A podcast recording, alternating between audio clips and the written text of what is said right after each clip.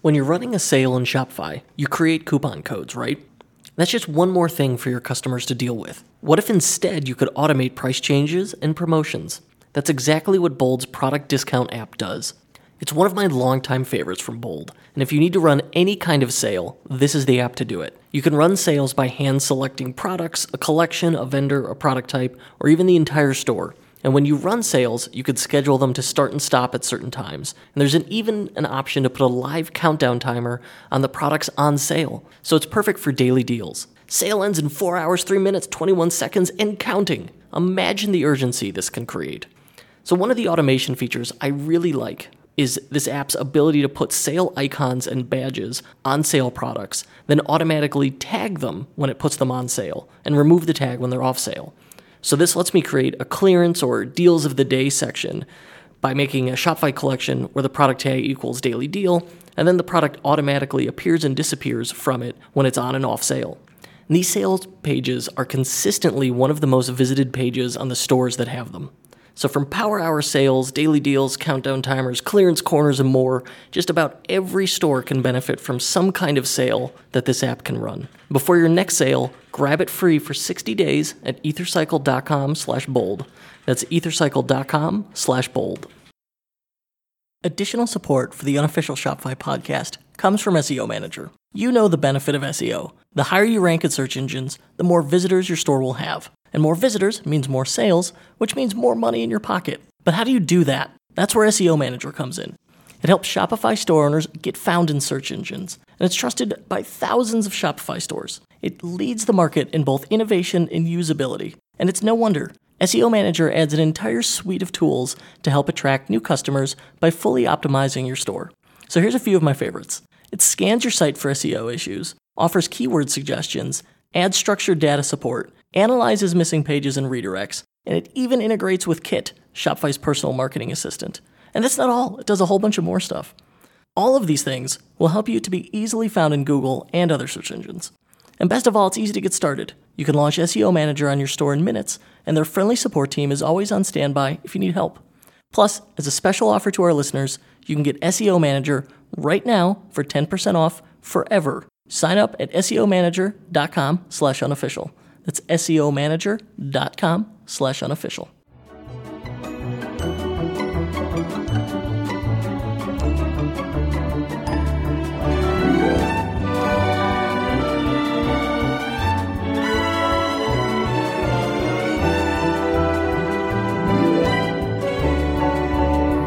Hello and welcome to the unofficial Shopify podcast. I'm your host, Kurt Elster, recording from live with my guest, the fifth floor of the professional building in Skokie, Illinois' lovely Old Orchard Mall. It's cool. It's a Westfield place. I like it. They include cleaning my office in the rent, and I can see on my drop cam sometimes, sometimes they huff my whiskey that I keep like I'm in Mad Men over here. Anyway, that was a rabbit hole, more information than you needed. Today, we are talking about scaling your Shopify store, and my guest has experience working with clients of all types and sizes in the e commerce world. He is a kindred spirit. He's worked closely with companies that have grown from half a million dollars. That'd be pretty good. A lot of people would be like, man, half a million a year revenue, I could live with that. To a hundred million. Oh my gosh. And your initial reaction is, wow, I want a hundred million dollar store. Do you? Do you really want a hundred million dollar store? There are different ways to scale. The point here, the question we're asking is what's the big difference? How do you scale your store? How do you do it? What does that mean? What does that entail? And it is not just stacking up money, you know, in Scrooge McDuck style vaults. There are downsides to it too. We're going to talk about both sides of the coin there. My guest is Austin Brewer. His company, Brand Growth Experts, helps established e commerce companies scale up while remaining profitable. Uh, yes, that's another thing. My man Beef Brody from Tactical Baby Gear uh, bangs on about this. He goes, "There's lots of super high revenue uh, Shopify stores that may not actually make any money. That's something you need to consider when you see these huge numbers." So a little bit of skepticism, but many of the top Shopify stores in the world, Movement, Dr. Axe, Kettle and Fire, have worked with Austin to define a growth strategy, scale their advertising, and get the right team in place to get them to the next level. And he hosts the highly acclaimed e commerce influence podcast, where I recently guested. Yes, Browner. Mr. Browner, Austin Browner. I butchered his last name. Browner? Browner, whatever. He could say it. Uh, thank you for joining me, sir. Kurt, I'm happy to be here, man. Thanks for having me on. How do you say your last name? Last name is Brawner. Brawner? Austin Brawner, yep. Are you sure it's not Browner? I'm sure. I'm Agree sure. to disagree. I, th- Thirty years of uh, of of of uh, discussion on the last name. I'm not sure my name isn't Chris. Sometimes I'll answer the phone. I, when I answer the phone, I just go Kurt speaking, and people go, "Hey, Chris, is Kurt there?" Like, uh, yeah, let me go get him. The, the funny thing is that my name is Austin, and I actually live in Austin, Texas, right now. And uh, so, pretty much every day, people like, "Oh, Austin and Austin." It's very easy Austin to remember my from name. Austin. Exactly. Exactly. Well, you did it to yourself when you moved to Austin. You knew it. You said I could move to Austin, and I should probably change my name. But you know what? I'm just going to stick with this. It's the ultimate hack. Everyone remembers my name now. It's the easiest thing to do. Just move to the city that your name is. Th- That's a personal uh, branding hack right there. I like it it. is. It is. Okay, so number one, I heard, I introed and said that you've worked with these giant brands and you have helped them grow from half a million to a hundred million. Oh my gosh, that is many zeros. How do you do that? So that is a is a really good question. I think that um, depending on where people are in their different you know different levels of the business, I think there's different phases of of growing a business. And when I say that you know I've worked with companies that have gone in that range. Um, one advantage of being somebody who's a consultant and has worked with different companies is you get to see companies in different phases, how they actually scale up. And, and generally, like I kind of break it down into about three different phases, right? Like the first phase is for people who are listening, if you're like doing under a million dollars or maybe under under seven hundred thousand dollars, um, there's a very different focus you need to have than if you're up doing ten million dollars or five million dollars. That first phase, I look at, and it's kind of like all your goal should just be to find a channel that works to acquire new customers and then become an expert in that and try to ramp that up as quickly as possible. That's that's really like the main focus when you're just starting out. Whether it's Facebook ads, Instagram ads, YouTube, just get there and ramp it up. So early on, find a channel that works for you and double down on it. double down on it. And I, I always say become an expert in that. Like you, it, early on in the business, like you want to figure out how to acquire customers, and you personally, if you own the business, should become that expert, because then down the road, you'll be able to hire somebody, and you'll be able to know that they're actually doing a good job. Um, th- I always recommend that. It's like that. That's very, very helpful, and that takes away some of the craziness behind hiring that goes on if you do grow. I, I love that idea because I you know I will tell new merchants I said yeah please you know try to set it up yourself first if you think you can. Play with it. Play with Shopify. Because even if you I said if you succeed great you saved yourself a bunch of a bunch of money. And either way you will have an appreciation for the work. You will be able to speak the same language as the people you hire and you will be able to much better communicate with them. So going down that road even if you fail at it is still a win Hundred percent, hundred percent. You will learn so much, and you know, I always, I, I definitely would would split it up and say, you know, if you're, I would not try to build the store yourself, right? Hire somebody to do that, and hire somebody to design it, like those technical skills. But just for the acquisition channel, if it's like, if you find that you're able to to get some traction on Facebook or Instagram, then really learn that and try to try to figure out how to do it yourself um, and at the same time capture a ton of emails and start building your email list because that's going to become super valuable for you down the road. Always everyone says that capture start building that list at day zero because it will pay dividends in your business. It will be the lifeblood of your business. And you know, we um, when uh, clients apply to work with us for marketing efforts for facebook ads one of the things we look for is hey have you successfully done this before we need to see a validated product market fit we want to see that hey you've figured out um, you have found the audience, you have found the right um, offer for them before we jump in there and say, all right, let's work on this, let's get this organized nicely, drive that uh, cost per acquisition down, and make this thing scale up and profitable. So we're on the same page. What do you think is the what's the big difference here between you know, I see lots of Shopify stores and not all are successful, but many want to be. What is the difference between the the Shopify brands that scale up and the ones that don't? Sure, great. That's a really good question. Uh, it's it's always going to start with you know looking at market and, and product. Right. If you have a larger market and a product that is serving a larger market that, that has the ability to scale up, that's going to be the first thing. And that's something a, a, really good question to ask yourself because if you have a niche, really niche product that can't scale up, that's okay. Uh, but don't try to scale something that's not going to be able to scale. So first and foremost, do you have a product that has a, a large enough market that you can scale it up? And then where I find pe- people having success is kind of like once you've got that channel, it's working, you're driving sales, maybe you hit around a million dollars, 700,000, around that range, it, it changes a little bit because you're then, what's going to happen is that acquisition channel is going to move from maybe a part time gig into taking over pretty much the entire the entire week. So let's say you're spending on Facebook and you're generating sales.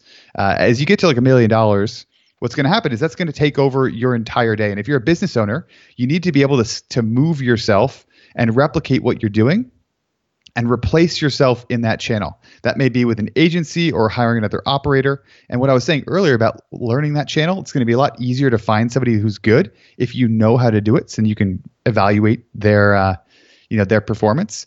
But you need to move yourself and not allow yourself. I see a lot of people get kind of stuck in this position where they scale up to a certain point and then they they can no longer do the CEO role they are stuck in the marketing role because all they're doing is Facebook ads all the time.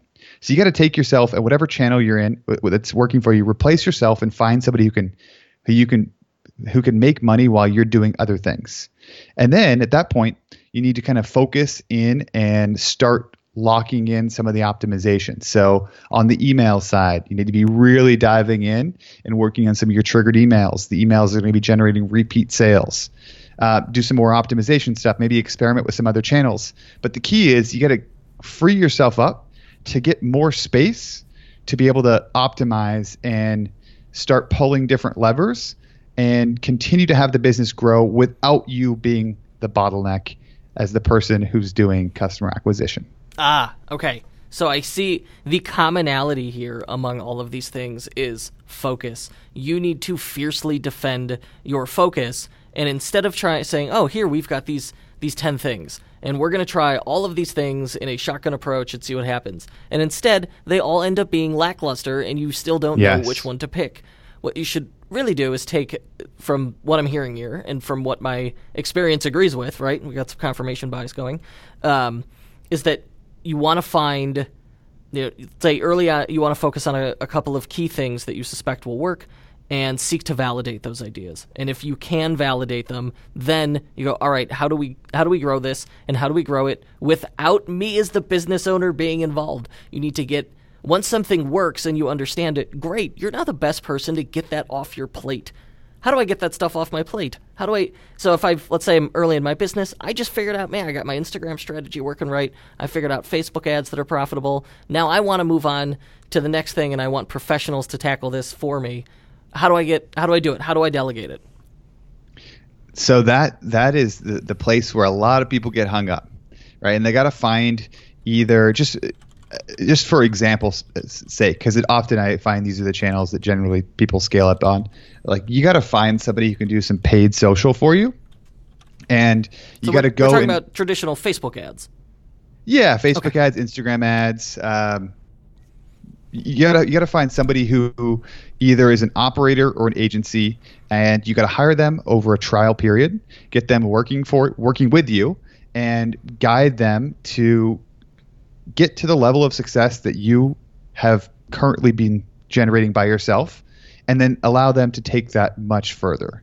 So as you transition over and you get somebody who can take over paid social, or that maybe it's Google AdWords, maybe it's whatever your main channel is, get somebody to take that over for you. Then your role as your business owner is going to be to take a look at the fundamentals of the business and see if there's ways to improve average order value, increase lifetime value. That might be rolling out more products. One big key of the of, uh, difference between companies that are able to scale up and ones that aren't you got to be able to roll out other products. If you just have a one and done type purchase, it's going to be very, very hard to scale up unless you have a very high product value, right? Because there's, there's a there's kind of a a level of ad spend you need to be able to hit to be able to to scale up. You know, you need to have like an average order value of. You need to be able to like spend over fifty dollars on paid social to be able to actually scale up and acquire a lot of people. So your throw role me as a business owner. Throw, throw me some example uh, KPIs, key performance indicators in here that you would use to judge. Let's say you were validating a client. You want to say, man, should we take them on? Is this business going to scale? Is this a good idea? There are certainly some metrics you would love to know Yes. to get a look at. what is like? Give me. I know there are benchmarks in your head. Let's hear some of those. Very simple. First, average order value. What is the average order value, right? And uh, that that's a very key one because it's going to help you determine how much you could be able to spend on acquisition right away. So, average order value, lifetime value. Those are the two keys. If you've got a subscription product or a product that's replenishable and people you get somebody to buy one and they continue to buy, you want to know what your lifetime value is so you can go and understand what your cost per acquisition, what your acceptable cost per acquisition is. The higher that acceptable cost per acquisition is, the better chance you're going to be able to have to kind of scale up your advertising and move to a position where you can hire a great team underneath you to uh, to to support the growth of that business. Those are some of the key things that I look at. Uh, you, you know, just looking at con- a little bit of of conversion rate on the on the website, but conversion rate can be totally skewed by traffic coming from cheap sources. Uh, you know, it's very easy if you just do you, like turn off all traffic and just put on retargeting traffic. Your conversion rate's going to go up, and that, sometimes that can be confusing to people. So I don't I don't put as much stake in that as average order value, lifetime value, repeat purchase rate. Those are the things that I like to look at to to figure out how successful. Also, net promoter score as well. If you have the net promoter score, uh, that's a good idea. Gives you a better idea of how satisfied customers are, how often they're purchasing again, and how much they're spending. Break down for us what the net promoter score is. Net promoter score is a really simple metric that after somebody makes a purchase, you ask a very simple question, which is on a scale of 1 to 10, how likely are you to refer this product to somebody else? And then your customer can select from 1 to 10, uh, 10 being the highest, 1 being the lowest. And there's basically three buckets that people fall in. If you select 9 or 10, that would be considered a promoter, meaning somebody who will actively promote your brand to other people. I think it's eight to six, I believe, or eight to seven. I, I can't remember exactly. It's somebody who's passive. I think it's eight to six if they select either six, seven, or eight. They're passive, meaning there's no there's going to be no word of mouth spreading of your product, but they're also not unhappy. Below six, they'd be considered a, a detractor, and they will actively go out and speak against your brand or whatever you're selling.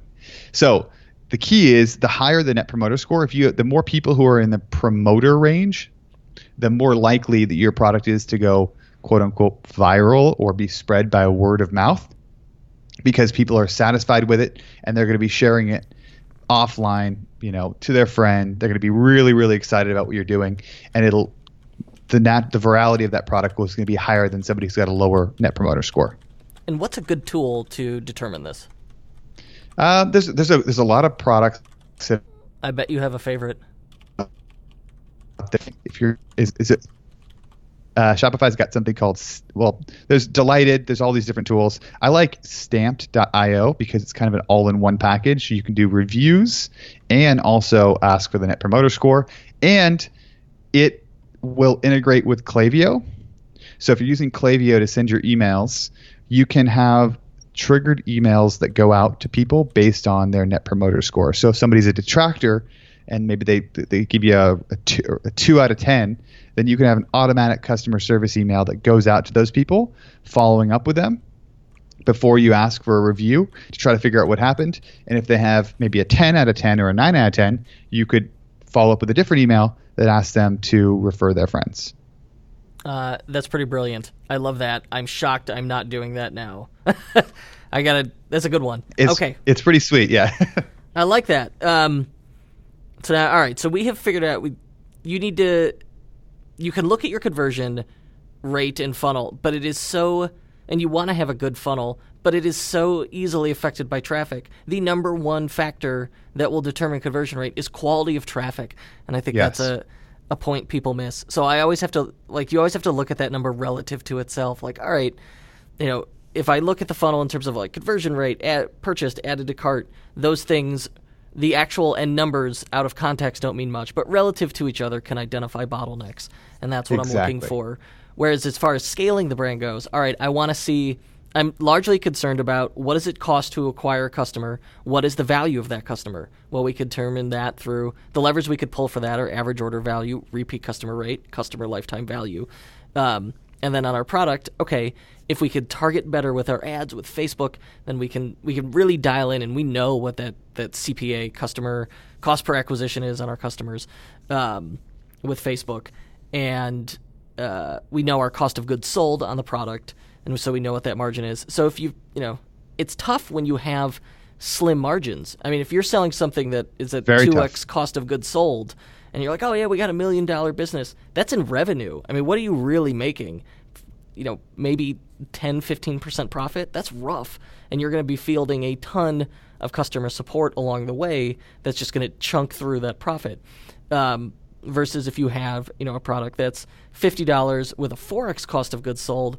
All right, that's actually like my dream thing, right? It's not outrageous as far as profit, but it is healthy and good and gives us a wide margin and $50 keeps it in a like it's on the higher it's on the highest end of impulse purchase. Like that's really is quite a, a great place to be in and especially a product that solves a pain. That's something where i go damn this thing will scale all day especially if there's some kind of moat or competitive advantage around it.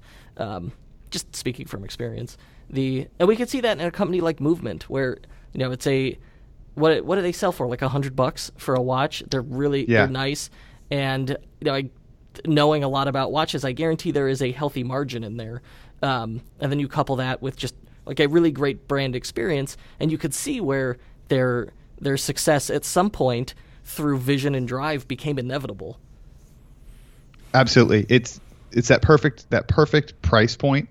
Uh, also, it's it's tapping into a need that's already there, like a desire that's already there. People already like already like watches, right? And uh, so there's a huge market. It's at a lower price point that's almost impulse purchase. They're coming in with a different angle. They got a really strong competitive advantage.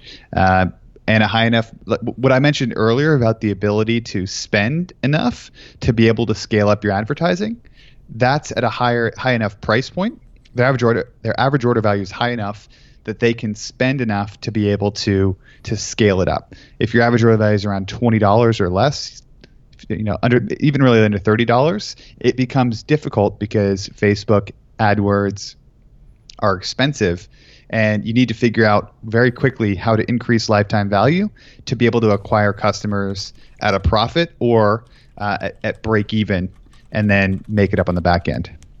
Uh, and then to recap, going backwards, you had this brilliant idea with hiring, where you said, "All right, the approach to hiring, you find someone who can who could do the work for you, who could take it off your plate, and then you give them a, a time frame in which it is not for them to blow your doors off and and scale and beat what you did. You give them a time frame to get up to speed, say 60 days, to figure out just to do it as well as you did. And like in my head, I do. All right, if I can, if I could find someone who can do something eighty percent as well as me, well, then that means I could. If they're already there, I could teach them to do it hundred and ten percent better than me. Um, and that's what I'm looking for, right? And then you build and grow together. But you're not. You're rarely going to find someone who could just jump in and do something from day one exceedingly better than you. So it is about setting those expectations. Um, the Yes, that's so, that's so so important because when you think about how much time you've dedicated to doing this, let's say you've been on the forefront and running all the ads yourself, you're going to be really really good at them. Yes. And so someone's going to come in, they're going to have to learn all this, you know, pick up all the knowledge that you have and to transfer it. So yeah, if you can get them to exactly where you're at, and what's going to happen is you will be the biggest at a certain point. You will be the biggest bottleneck. Absolutely. And so you need to when before you get to that point, and I see a lot of companies die at this point where they the founder can't get past themselves as being the biggest bottleneck. Mm-hmm. So they once you're that bottleneck, you got to get somebody in who, yeah, they're, they're doing it 80% as good as you. Over a period of time, they'll ramp up. And then the nice thing is that they're going to spend all their time doing it. So they're going to take your 100% and they're going to get it to 120, 130, maybe even 200, 200, 2x what you're doing because they have more time to dedicate it. And you can spend your time on higher leverage other activities that support what they're doing. That's but brilliant. ult- yeah, no, it, it's it's that is the key. I think that a lot of people get stuck and they they kind of languish in that range of under five million dollars a year because they can't replace themselves and scale up. Initially, you're trying to replace the tasks you don't that you're not good at. Then, at a certain point, you're going to replace the tasks that you are good at. Ah, and then that that that's that's tough because it's like it takes a lot inside to be like, oh, I'm giving up this thing that I really like doing, I'm really good at. To get you've given up your channel then the next step after that and, and where i feel like the difference between the businesses that go really big and the ones that stick at around 10 million or so are you have to be able to give up your role at a certain point you got to hire a really quality person who'll be head of marketing whether it's a cmo uh, who could spend all their time in the marketing role and start really expand and, and it, you'll take o- the role will then shift for you where you're bringing in quality people and that person that you bring into the CMO role if they're really good and solid they'll then be able to expand the channels and allow you to scale up in different ways. So that might be through podcasts maybe experimenting with YouTube different things you haven't done in the past. And if they can find really quality people that they know through their network or they hire you know they see somebody who writes a really good blog and they're like we're just going to reach out and hire that person to be to do our blog uh, or you know through affiliates whatever it is if you can the, the next the, the final phase is moving yourself out of the role of head of marketing and into a role where you're just out there acquiring good talent and bringing them into the business and selling more of the vision. And that's, I think, the big difference between the people who get stuck in the middle, the mid range, the seven figure range, and the ones who are able to really scale up and go eight figures and above. So, at that highest level, you say the, the thing we're trying to attain here as a business owner is to be a, a combination biz dev, visionary, and leader. And that combo where you say, all right, I'm leading this team. I'm giving them the vision and strategy here, but I'm also, you know, developing our our talent. I'm enabling them. I'm out finding other talent, and I'm just out there talking up the brand. Should be the the end game where you can let you're doing really the brains work, and uh, probably in many cases you're being your own best brand ambassador, and then the all of the um, all of the hands work, we'll say, and a good chunk of the brains work behind the marketing, say 80%, is all being handled by a team, by someone else. Yes. Yes. That's that that's the step and you that is the, the difference between the people who will be able to really really scale it up and the ones who um, get stuck. And this is hard, isn't it? Yes. Why do you extremely think hard? hard? Why do you think we, it's so we hard? made it seem so easy. Here. Well, We're like, oh, I'm oh, like already picking yeah. out the times where like it took me years to figure out these mindset shift breakthroughs to and like this you know things you're saying that I'm identifying with but realizing it was really tough to get there and then stuff I haven't even done yet myself that I know I know that's where I got to go but man even looking at it it sounds hard why is it so tough sure. well I think I think big part is it is just hiring can be very difficult right taking it's like your it's your baby, right? It's one of those things. Sometimes you really enjoy the stuff that you're doing. Podcasting, for example, I I really enjoy podcasting. I enjoy that a lot, um, and I don't know if I the idea of of taking that and getting to the next level and have somebody else doing the podcasting on my team is is daunting. And I, I don't even know if I would want to do that. But the idea see, of, that's that's a little different because you're you would take all the pieces around. It's a little it. different. The book like yeah. booking, scheduling, show notes, yeah, all, all producing, editing, exactly. notes. Someone else could do that. You're the face. You're the brand ambassador. You still got to be on there. I think that fits within your vision of this is like top dog biz dev business owner role. Yes.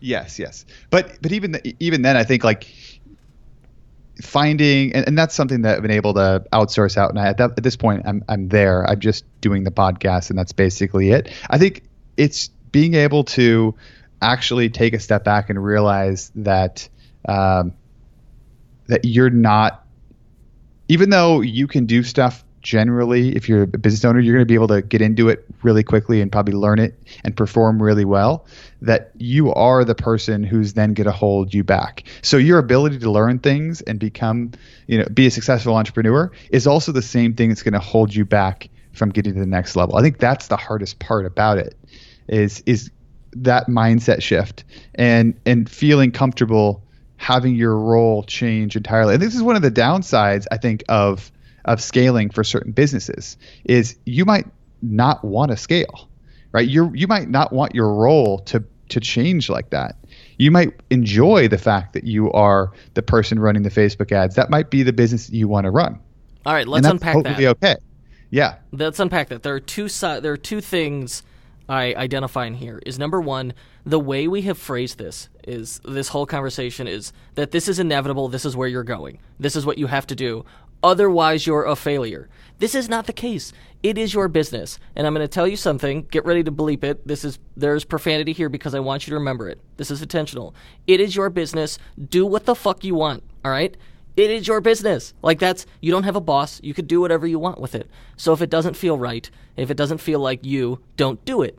If this feels like you, then yeah, go ahead. If this is what you want, do it. But all right, to your point, Austin, um, what are some of the there's more than one way to scale, and there are downsides to scaling. I think that's where you're going with it. Throw it at yes. me. Well, I think there's definitely more than one way to do it, and I, I, think of it in different ways. I think there's companies out there. You see the the companies that are so quote unquote sexy, the Casper, Warby Parker, Bonobos, all those companies that have mostly out of New York have raised tons of money. You see them everywhere. They're subway ads. They're pod. They're on podcast ads. You see them scaling up. They're that's exciting, but there's huge downsides to that. The big downside of that is they've raised a ton of money. When we say up, raised, what we really mean is they have taken on debt, a huge amount of debt, a lot of debt. yes, yes, and there are people to answer to now. There are people to answer to. It's no longer your company. It's a company owned by investors, and at the, the, the you're you're in a position where you have to scale up if you're if you take on that much debt. And you know, there was a conversation. I was talking to uh, one of my business owner friends who was at a mastermind group with some people from I think it was one of the large mattress companies, and they didn't even they were in the acquisition. They didn't even they weren't tracking any of their return on ad spend because they couldn't really attribute anything. It was like, well, we have to spend this much. We're under the gun to spend this much. Oh, so God. They they they they have to because they have to grow. They if they don't grow, right? there's there's no chance of them either IPOing or getting an acquisition. That's the only level of success that they that they're that they have they have to achieve that or they can't pay back investors. All right, so, so unpacking this more Number one, yes. when you look at a company that seems successful and you say to yourself, man, I wish I could be like them. I want to trade places. Guess what? You're not just trading the success. You have to trade. If you want to do that, you're going to trade everything else with it. Their success, like their successes, but also their sacrifices and everything yes. that came along with it. So before the green monster strikes, remind remind yourself of that. And this works in all kinds of situations. Um, the there are there are those downsides here. I mean, what, especially with that, that VC money, there's more than one way to scale. Because for me, scaling, we have never um, passed the initial fifteen thousand dollar loan from my parents that I paid them back for when we first started.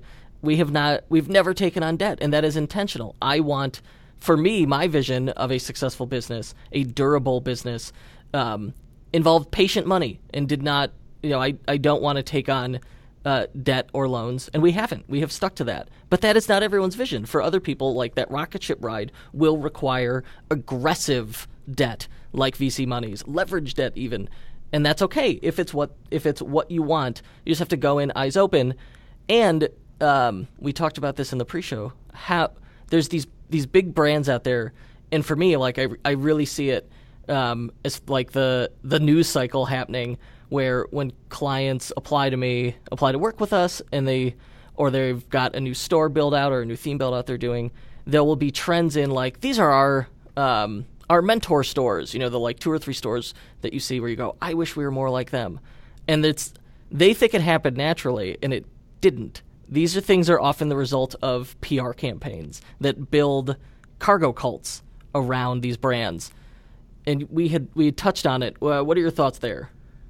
Yeah, there's there's definitely brands out there that have gotten the uh, the PR has the PR has made it, it, yeah it's made it seem that they're successful, so they become successful, which helps get more investment. Which helps get more investment exactly, and then also the downside of that is it gets a lot of copycats because they're going to be a lot seeing a lot of people are going to see the website be like oh wow it seems like they're really killing it kurt build us a store exactly like that and then you've got kind of the trend going. I look at a company like away luggage. They raised a lot of money. They're out of new york. You see them everywhere on podcasts advertising facebook. And it's just luggage. I actually you know was, wasn't even a really big big fan of the luggage. But the reason why they seem so successful is they've had this crazy PR organized campaign where you can't go anywhere without either an influencer writing about them with some sort of a, a paid link or PR talking about how this luggage is revolutionizing the world and millennials are now, you know, it's, it's luggage for millennials. And so that they get a lot of traction, a lot of eyeballs on their site and people believe that they're successful. And then that shifts the entire ecosystem of how websites are built because they look at those like oh well they're doing a great job. And so let's build like their site. And it's it's it's not usually we, we don't really know how they're doing. Chances are they're not profitable. Warby parker uh, warby parker has been around since 2010 they're still not profitable. It's there's a lot of these companies that we look at they're they're not profitable after five, ten years, and that's okay. Whereas if you were a small business, like truly like a, a sole proprietorship kind of thing, and you weren't profitable after five years, the IRS would just flat out tell you, you now file as a hobby business because this isn't a big boy business, it's a lifestyle.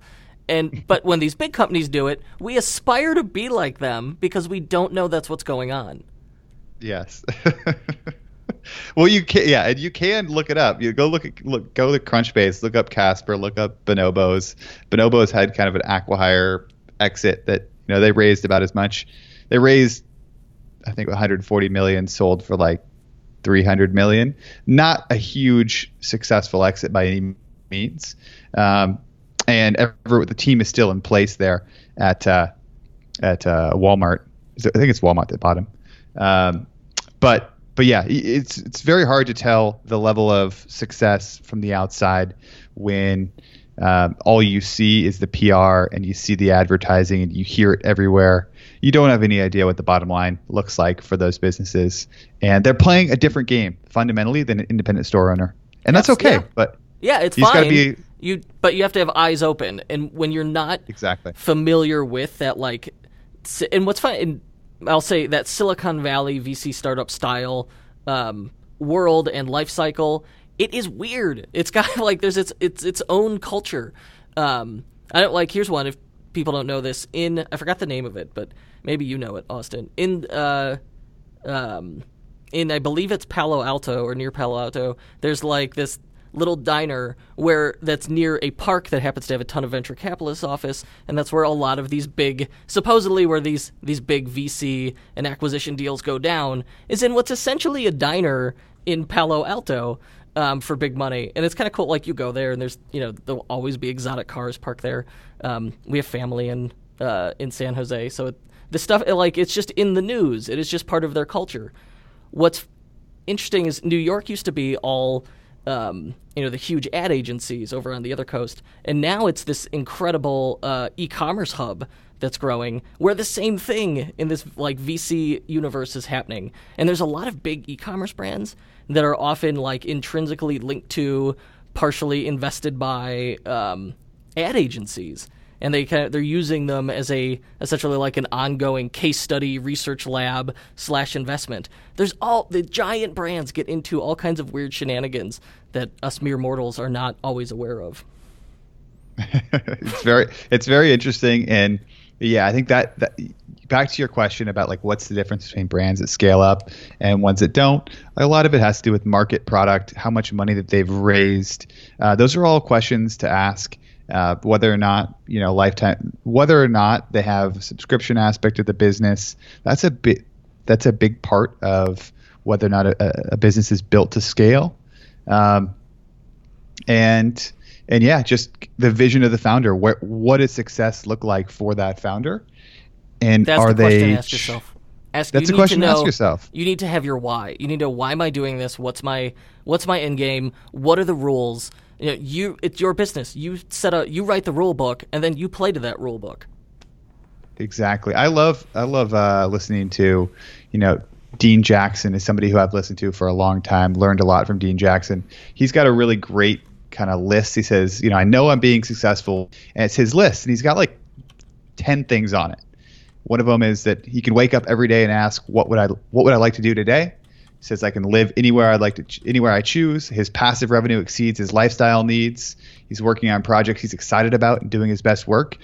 Those are the type of questions. Like if you can ask yourself um, and make a list of things that you know that you're doing that you're successful when you are doing, that is a a great place to start. And um, just to decide and have a clear vision of what success looks like for you or what scaling looks like for you. Is it is it growth so that you can take time off? Is it growth so you can grow and sell the business? There's lots of different ways to think about it, and uh, it, it's it's exciting stuff. It's we're in a great time to be in e-commerce. Uh, it's a great time to to grow a business online. It's a lot of fun. There's incredible opportunity, and I feel like being clear with your vision of what that opportunity and success looks like to you is so so important. Austin, I love it. This that's a, a great spot to end it. Could not have said it better myself. Where could people go to learn more about you? Sure, you can go to uh, brandgrowthexperts.com. That's my website. So we help we help brands scale up profitably, help them do scaling advertising, hire the right people. You can get some coaching from me. Uh, that's the best place to do it. And uh, go check it out, or come listen to Kurt's podcast on the e-commerce influence podcast. I'll also he's he's over there as well. I have linked uh, the uh, brand growth experts, e-commerce influence, and Dean Jackson, wonderful resource uh, you suggested there. I've linked all of those in the show notes, so check it out. And Austin, thank you. This has been phenomenal. Kurt, it's been a lot of fun. I really thank you for having me on the show, man, and uh, and uh, have a great one. Really great to talk with you. Before we go, I wanted to tell you about the one Shopify theme I've used more than any other. It's called Turbo by Out of the Sandbox. And as its name implies, it's built for speed. But that's not why I love it. I love it because it's the most configurable, feature pack theme for Shopify today. Features like predictive search, easy mega menus, infinite scrolling collections, and a ton of page templates for all of your content. And I've got a special offer for you. You can get it today at a 20% discount when you use the code podcast20. You can even try it for up to two weeks, and if you don't love it, Out of the Sandbox will refund it for you.